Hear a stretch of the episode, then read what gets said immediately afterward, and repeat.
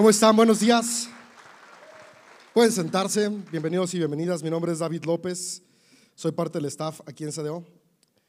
Um, si tienes cinco meses o menos viniendo a CDO, había estado en un sabático um, hace cinco meses y una semana que comencé el sabático. Cuando lo inicié les platiqué que iba a ser un mínimo de cuatro meses y se podía extender hasta un año.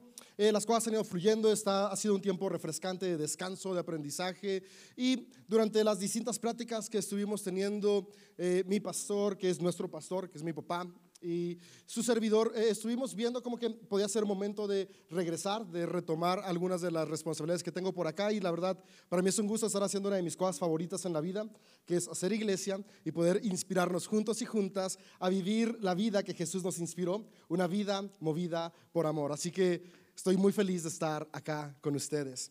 Y estamos en nuestra serie Batalla Espiritual. Hoy vamos a ver la parte 2 de esta serie y es una serie que tiene la finalidad de concientizar qué es lo que nos mueve. Eh, eh, la palabra espíritu viene de la palabra neuma. Neuma, de hecho, una palabra que todos conocemos es neumático, viene de esa misma raíz. El neumático es lo que mueve a los vehículos. Y el neuma es esto que nos mueve a ti y a mí. Cuando hablamos de que estaba el Espíritu de Dios sobre Jesús, es que el Espíritu de Dios era lo que movía a Jesús. Cuando en Génesis vemos que el Espíritu de Dios fue lo que le dio vida al ser humano, lo que quiere decir es que lo que nos mueve es el Espíritu divino. Y cuando hablamos de espiritual es aquello que no vemos, pero que nos mueve. Aquello que, es intangible, que, no podemos verlo, pero, ahí está y es lo que nos da vida y es, esos pensamientos, esos deseos que no podemos tocarlos ni verlos, pero determinan lo que hacemos y lo que decimos. Y justamente cuando hablamos de, batalla espiritual, no es una lucha contra alguien más, es una lucha con lo que está dentro de mí, lo que está dentro de ti, lo que ya está ahí y que nos mueve. Las decisiones que tomamos cada día. La batalla espiritual es la lucha constante que tenemos tú y yo al decidir si voy a vivir oprimiendo siendo egoísta, siendo injusto, o si voy a vivir amando, con empatía, con compasión. La batalla espiritual es esa decisión cada día que tú y yo tomamos de si lo que voy a hacer construye o destruye. Y nuestro deseo es que juntos podamos seguir el ejemplo de Jesús, que Él continuamente no solamente invitaba a que viviéramos amando, sino que nos ejemplificaba cómo es vivir amando. Y una de las razones por las que me encantan los evangelios es que nos muestran a un Jesús muy honesto. Y podemos ver a un Jesús que, tenía emociones, se enojaba, se entristecía, eh, de repente le ganaba el carácter, pero, pero, pero no vivía dominado por aquello que destruye, sino que constantemente él cambiaba las cosas y avanzaba hacia lo que construye. Y al final de cuentas, esta es la invitación que Él nos hace, que cada día tú y yo podamos ser conscientes de ello. Algo que vemos constantemente en los evangelios es a Jesús apartándose para estar a solas. Y esto que Él hacía estando a solas era meditar u orar. Y la oración, aunque sirve para conectar nuestras necesidades con Dios, la, la principal razón de la oración o meditación es conectar con lo que ya está dentro de mí. Y poder ser consciente este día que me movió este día, ¿cómo fueron mis acciones? Este día, ¿cómo fueron mis pensamientos? Este día, ¿cómo fueron mis palabras? Con la finalidad de que el día que viene sea mejor. Si este día me equivoqué, no es el fin. Hay un, hay un, hay un, un como pequeño poema que está dentro de la Biblia que dice, cada día es una nueva oportunidad. La misericordia de Dios, las oportunidades de Dios cada día son nuevas. Así que si tú y yo tomamos tiempo para examinar nuestras acciones, el día siguiente puede ser mejor. Y esa es la intención, que cada día nos demos el tiempo para poder tener esta pelea interna para que el amor gane y el amor venza. Y hay un pasaje que está en Génesis 4 que ejemplifica muy bien esta decisión que tú y yo podemos tomar cada día. Y Génesis 4 nos habla del relato de, Caín y Abel. Y quiero leérselas en una de mis versiones favoritas del el primer testamento o antiguo testamento, que se llama la Biblia del peregrino. Y me gusta mucho porque esta versión es una versión que está muy apegada a lo que estaba escrito en los manuscritos más antiguos que se tienen. No existen los originales, quién sabe dónde estarán, pero los más antiguos que se tienen. Por ahí algunos eh, estudiosos hacen las traducciones y esta la hizo el profesor Shokel y me gusta mucho.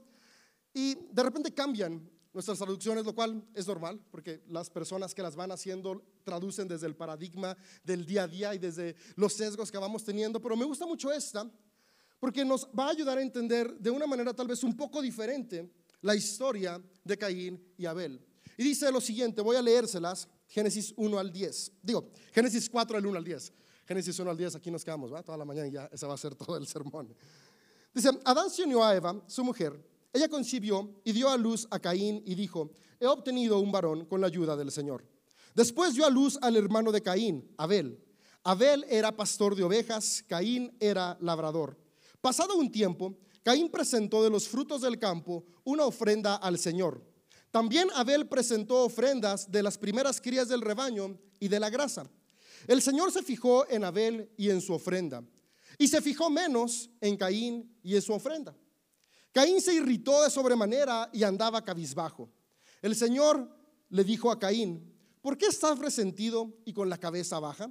Si obras bien, andarás con la cabeza levantada, pero si obras mal, el pecado acechará a la puerta de tu casa para someterte. Sin embargo, tú puedes dominarlo. Caín dijo a su hermano Abel, vamos al campo. Y cuando estaban en el campo, se lanzó Caín sobre su hermano Abel y lo mató. El Señor dijo a Caín, ¿dónde está Abel tu hermano? Caín contestó, no sé, ¿soy yo acaso el guardián de mi hermano? Pero el Señor replicó, ¿qué has hecho? La voz de la sangre de tu hermano clama a mí desde la tierra. Y la, pregunta en la que quisiera que nos centráramos el día de hoy es la pregunta que le hace Dios a Caín y le dice, ¿dónde está tu hermano? La, respuesta de Caín es, yo qué sé, a mí que me preguntas hoy, ¿acaso yo soy guardián? Y, Jesús le preguntó, digo, Dios le preguntó a Caín, ¿dónde está tu hermano? Porque Dios esperaba que realmente Caín fuera guardián de su hermano. Y Abel fuera guardián de Caín, porque tú y yo fuimos creados para vivir en comunidad, una comunidad en la cual nos cuidamos unos a otros. Y la respuesta de Caín es, sabes que a mí no me importa mi hermano. Me importa tampoco que hasta lo maté. Y es que la indiferencia nos lleva a actuar con egoísmo. El egoísmo nos lleva a oprimir. El, egoísmo nos lleva a actuar con injusticia y, ha llevado a la humanidad a lo largo de la historia a cometer las más grandes atrocidades. Guerras han sido movidas por egoísmo. Pero no tenemos que irnos a las historias de las guerras que, no son del pasado, son del presente. Ahorita hay conflictos bélicos en todos lados. Eh, eh, si simplemente nos vamos a la realidad de nuestras vidas, caos en nuestra casa es movido porque permitimos que la indiferencia sea lo que nos mueve. A mí que me importa lo que siente mi pareja, me importa lo que siento yo. A mí que me importa lo que sienten mis hijos e hijas, me importa lo que siento yo. A mí que me importa lo que sienten mis patrones o mis colaboradores. A mí que me importa mi vecino, mi vecina. ¿Acaso Dios soy yo su guardián? Y vivimos continuamente con esta indiferencia, creyendo que al final de cuentas cada quien está en este mundo para rascarse con sus propias uñas. Pero, ¿qué diferente sería la historia si Caín en lugar de matar a Abel hubiera entendido que él estaba ahí para cuidar de su hermano? Qué diferente será la historia si tú y yo, en lugar de cada día matar sueños, dignidad, autoestima o tal vez incluso hasta físicamente a quienes nos rodean, cambiamos lo que nos mueve y comenzamos a estar con las personas que nos rodean para poder transformar, para poder traer justicia, para poder traer equidad y vivir el reino de los cielos en la tierra que es paz, armonía y gracia. Qué diferente sería. Y, y en esta historia encontramos algunos aspectos que, que antes de que a Caín le ganara el enojo, el egoísmo y la ira, él pudo haber reflexionado y cambiado. Y hoy yo quisiera que estos tips se vayan en nuestro corazón para que podamos e, esta batalla continua que podemos tener en nuestros pensamientos y acciones, ganarla del lado del amor. Y en el relato hay tres aspectos que quisiera que hoy nos lleváramos. Y, lo primero es esta parte, ¿no? estamos llamados a poder cuidar unos de otros, no a destruirnos unos a otros. Y el punto número uno que quisiera que hoy nos lleváramos es, ante la vida, ante las reacciones de lo que sucede a nuestro alrededor, tenemos dos opciones. Una es la colaboración, colaboración o la comparación. Cada día tenemos esta pequeña batalla espiritual. ¿Qué me va a mover? ¿La comparación o la colaboración? Y, y el relato nunca nos dice en sí cuál fue la razón por la que Dios se fijó más en la ofrenda de Abel que en la de Caín. Ahí hay un montón de cosas interesantes que podríamos hablar aquí, se nos va el sermón de, la razón por la que escribían esta historia, pero, al final de cuentas lo, que importa es que no hay, no hay una razón como tal, simplemente dice que Dios se fijó más en la ofrenda de Caín que en la de Abel, pero, pero aquí es algo que, que me encanta de esta versión. No dice que Dios no se fijó en la ofrenda de Caín. Dice, solo se fijó un poco más en la de Abel. ¿Por qué razón? No sabemos. Y, si somos honestos, en la vida suceden circunstancias que a veces no entendemos. ¿Por qué mi vecino gana más que yo? No sé. ¿Por qué a mi hermano le va mejor en matemáticas que a mí? Si somos el mismo papá y la misma mamá, ¿qué onda? ¿Por qué a, mi hermana se le da mejor el soccer y yo ni de chiste puedo patear un balón? ¿Y, por qué en tal país viven mejor? ¿Y por qué? Y empezamos a, buscar el por qué de las cosas que suceden y a llenarnos de envidia, de rencor, de enojo, de, molestia y empezamos a, compararnos. Hay cosas que no tienen respuesta, no, no lo sabemos por qué. A veces me encantaría decir tiene más porque trabaja más, pero, pero hay gente que trabaja muchísimo y tiene menos. A me gustaría decir e, e, es mejor para el fútbol porque, no sé, tomó ácido fólico de cierta marca la mamá y con el que no sabe fútbol se le olvidaba cada tercer día tomárselo. Pero tampoco es eso. Hay cosas que no sabemos, así como no sabemos, porque el relato nos dice que Dios se fijó más en la ofrenda de Abel que en la ofrenda de Caín. Pero, algo que es importante es que Caín se enfocó tanto en esto que se le olvidó que Dios sí se estaba fijando en su ofrenda. Por eso me encanta esta versión, porque no dice no se fijó, dice se fijó más en la de Abel que en la de Caín, pero se estaba fijando. ¿Cuántas veces por estarnos comparando ignoramos que, que sí hay también mucho en nosotros. Y en lugar de ver que lo mucho que yo tengo lo puedo unir para colaborar con lo mucho que tiene el que está a mi, alrededor, a, mi lado, a mi alrededor, me estoy comparando porque no tengo lo demás y pienso que, que soy desechado. Y eso me llama mucho la atención porque los seres humanos leemos los textos espirituales desde nuestra perspectiva. Y ve cómo se hizo el teléfono descompuesto. De la versión más antigua de Caín Dios se fijó menos en la ofrenda de Caín que en la de Abel. Así leemos una de mis traducciones favoritas, que es la NTV, que han pasado varios por muchas, muchas, muchas traducciones de la traducción de la traducción, y Dios no se fijó en la ofrenda de Caín. Ah, hay mucha diferencia, ¿no? Y es que esto es lo que nos pasa cuando hacemos juicios de valor movidos por egoísmo. Terminamos viendo lo que el egoísmo nos lleva a ver en lugar de lo que el amor está haciendo. Y esa es una batalla que tú y yo estamos llamados a pelear cada día, porque es imposible no sentir envidia, porque somos humanos. Pero sí es posible ganar la batalla para que la envidia no se vuelva rencor, no se vuelva avaricia. Yo puedo sentir envidia, pero luchar en mi interior y decir esta envidia no se va a convertir en avaricia. La avaricia es el deseo insano de lo que alguien más tiene o es. La envidia es, quiero eso, pero entiendo y valoro que yo tengo otras cosas.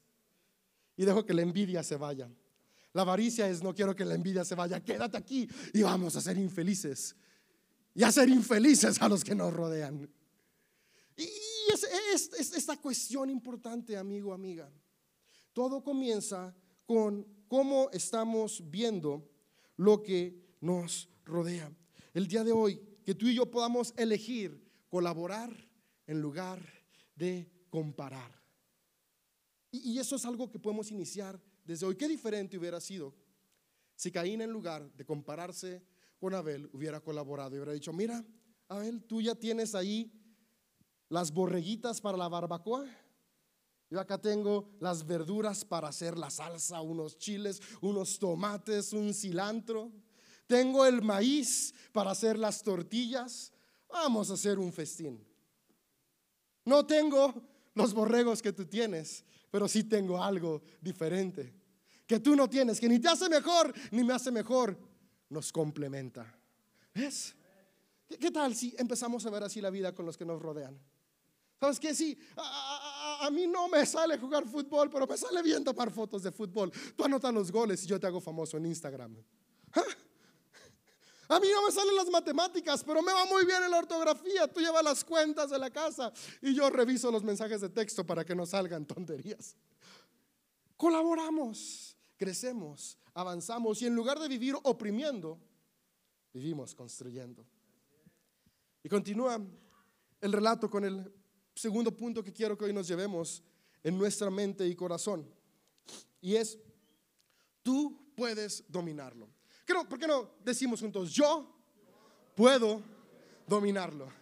Y eso me encanta porque, porque quien lo dice es Dios a Caín. O sea, Dios dice a Caín, Caín yo, yo sé que estás cabizbajo. Yo sé que, que tienes estas emociones negativas. No lo juzga por sentirse mal. Lo que le dice es, cuidado con cómo te sientes, porque si dejas que estas emociones negativas avancen, e, estas emociones negativas traen pecado. Y, lo que es pecado es cualquier cosa que nos desvía de nuestro propósito. Y, y yo creo que todos hemos experimentado, cuando más lastimamos es cuando decimos cosas porque estamos movidos por emociones negativas. Yo, yo trabajo mucho con mis hijas porque mis hijas están chiquitas, están aprendiendo y, y aprendiendo a ser empático. Digo, si yo de 35 años, bueno, 34, todavía faltan meses para llegar a 30, Si de 34 años me, cuesta trabajo controlar mis emociones, a veces yo las veo y ¿por qué se pelean? Y digo, pues, pues, porque claro, están aprendiendo. Pero, pero a veces usan palabras como de, ya nunca te voy a juntar. Ya nunca voy a jugar contigo. Ya nunca te voy a abrazar. Ya nunca te voy a besar. Yo, ey, ey, mi amor, mi amor, espera. O sea, nunca es una palabra muy grande. Y en dos minutos se van a contentar y la vas a abrazar y la vas a besar. ¿Por qué no dices, ahorita no voy a jugar contigo? Ahorita no te quiero abrazar. Ahorita no quiero que estés cerca de mí. Porque no es no sentir, sino no ser controlados por lo que sentimos. Ahorita no quiero, pero sé que se me va a bajar y al rato sí voy a querer. Y, y eso es lo que le dijo Dios a Caín, tú puedes dominarlo. Tú puedes dominarlo, tú y yo podemos dominar las emociones que nos mueven. Dice, porque si no lo dominamos, pecamos. Y yo quiero que, cambiemos el chip un poco en cuestión al pecado, no, no tanto a, pensar pecar, castigo eterno, no, no, sino pecar, destrucción en el presente. O sea, acciones que, no me mandan al infierno en la eternidad tal vez, o sí, no vamos a tocar ese tópico, pero, pero que se pueden construir un infierno aquí en el presente. Y, y lo que Dios quiere evitarnos es infiernos en los lugares que deberían ser el oasis que son nuestras casas, nuestras familias, nuestros entornos más cercanos. Y es dominarlo. No significa que no va a estar ahí, sino que podemos dominarlo. Y yo hoy quiero que te vayas con eso, porque seguido decimos, es que yo así soy, yo no puedo cambiar, yo no me puedo controlar. Yo lo he dicho, no sé si tú también. Y lo que decimos y pensamos determina lo que hacemos. ¿Qué tal si hoy comenzamos a decirnos cada día, yo puedo dominarlo. Que en nuestros momentos de meditación, oración, podemos recordar esto que Dios le dijo a Caín, que hoy te dice a ti y a mí, tú puedes dominarlo.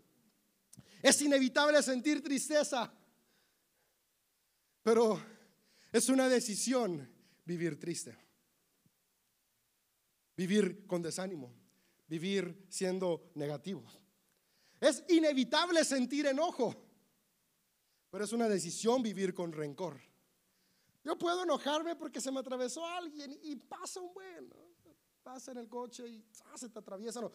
el otro día, yo no entiendo si alguien es de ellos, los amo en el amor de Dios, pero hay gente que maneja a 10 kilómetros por hora en la calle y, tú vas como de, quiero avanzar y como que van admirando el paisaje.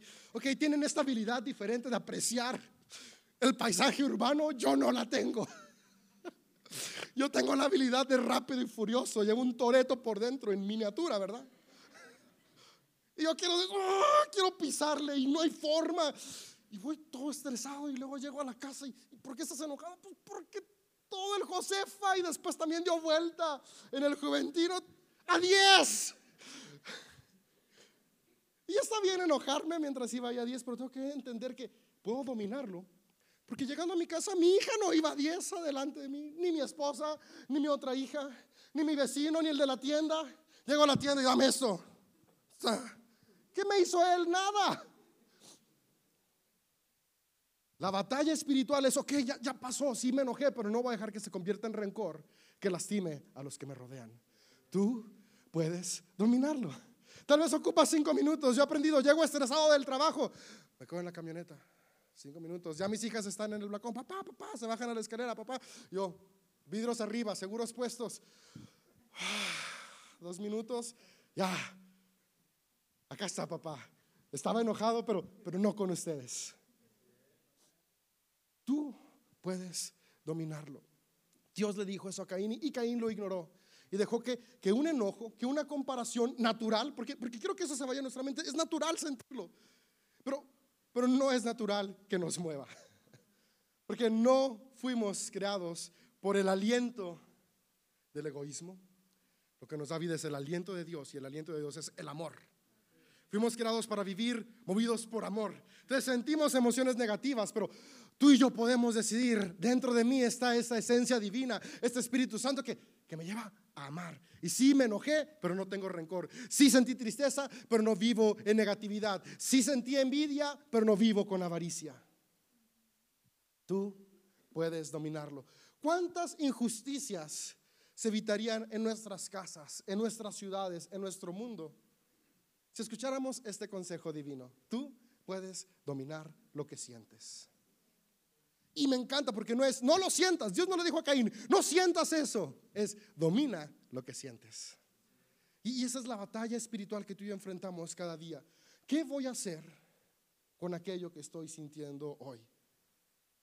Tal vez en este momento estamos sintiendo incomodidad. Está bien.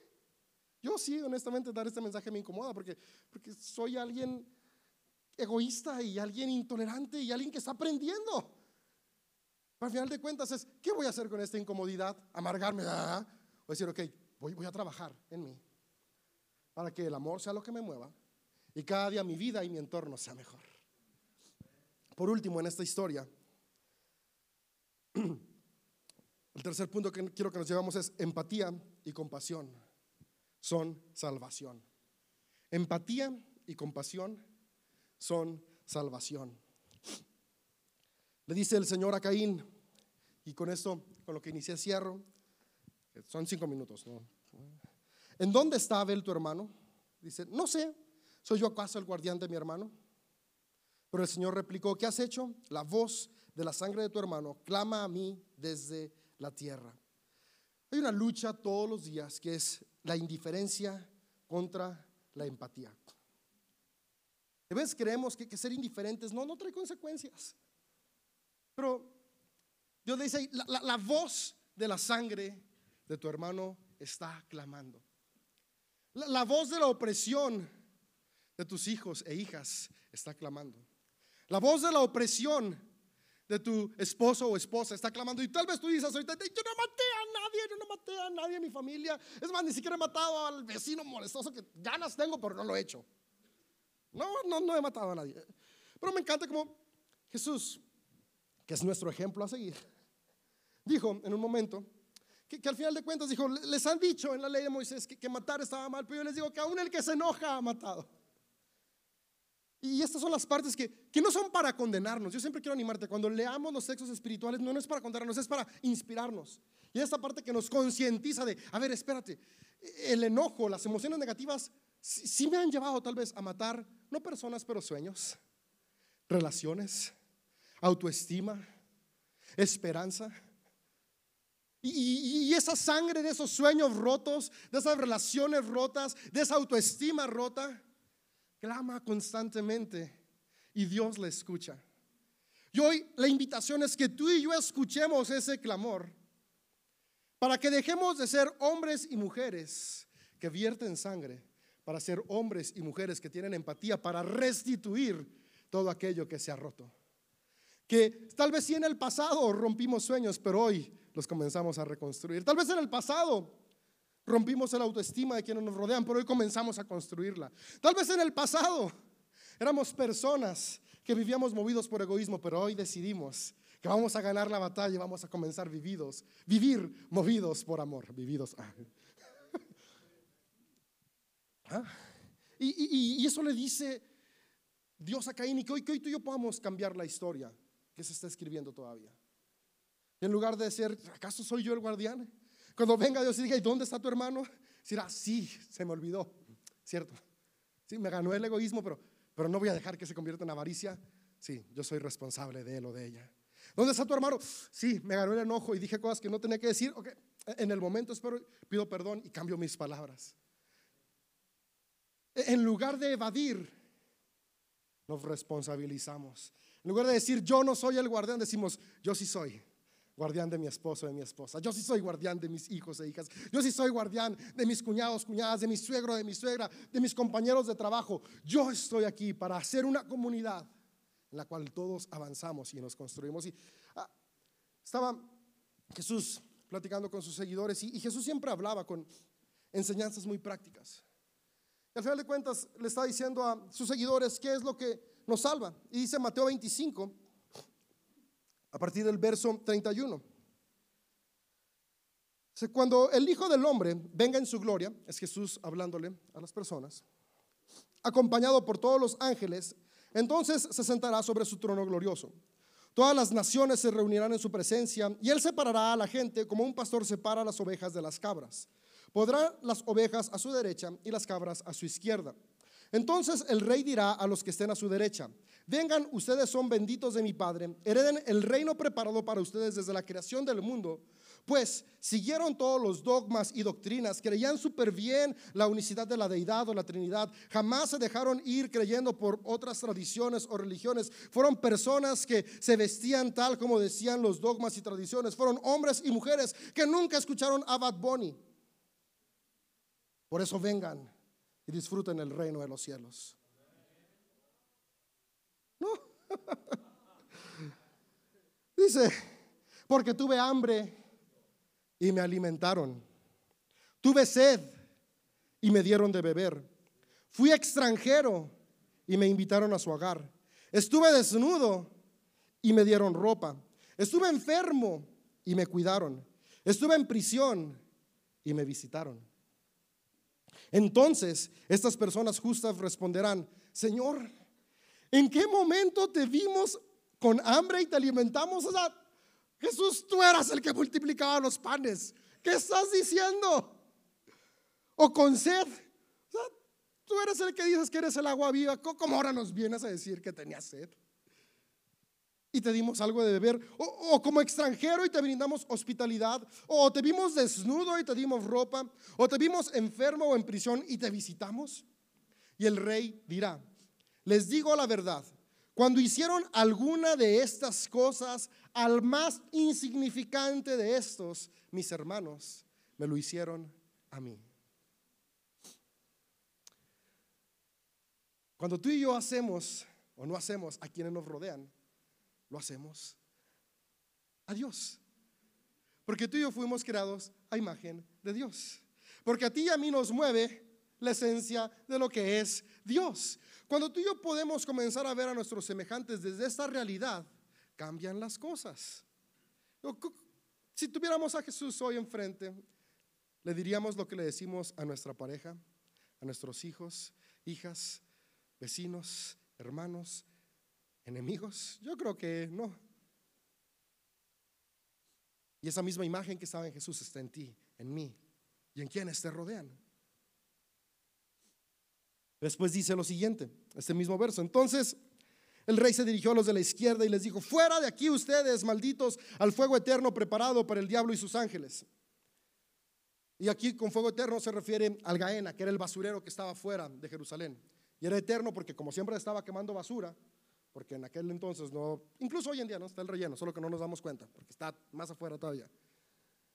Pero, pero era lo mismo, era el relleno sanitario de Jerusalén. Y dice, váyanse allá porque están quemando las oportunidades de vida.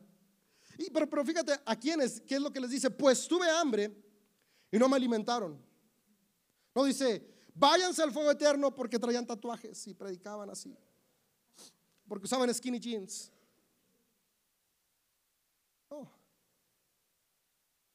Porque sonaba una cumbia y de repente se les movía la cadera. No, no, no. Dice, porque tuve hambre y no me dieron de comer. Porque tuve sed y no me dieron agua. Porque estaba extranjero y no me acogieron. Porque fueron indiferentes. ¿Sabes? Salvación no se alcanza a través de dogmas y doctrinas, se alcanza a través de empatía y compasión. Porque la salvación que Jesús ofrece es la salvación del presente que siembra para lo eterno. Y, con eterno no nos vayamos únicamente a pensar a, lo que sigue después de esta vida, sino a lo que sigue en las generaciones que estamos dejando. Sabes, hoy mucho de lo que vivimos es el resultado de la indiferencia de siglos. ¿Qué tal si hoy comenzamos a sembrar compasión y empatía para los siglos que vienen por delante? Y así como la empatía y compasión que Jesús sembró hoy está resonando en nuestras vidas, estamos acá hoy tú y yo porque dos mil años después sigue resonando ese amor de Jesús. Jesús también dijo, mayores cosas que yo harán. Eso es para cada uno de los que estamos acá y cada persona que nos ve en línea y que hoy escuche el mensaje de que hay amor en nosotros. E-, esa mayor cosa es si lo que hizo Jesús hoy resuena, lo que tú y yo hacemos puede resonar en dos mil años más. Vamos a sembrar los cimientos de una sociedad justa que, el reino de los cielos venga a la tierra, porque tú y yo sembramos compasión y empatía. Porque cada día decidimos ganar la batalla espiritual, donde no dejamos que el egoísmo nos ganara, sino que el amor sea lo que nos mueve.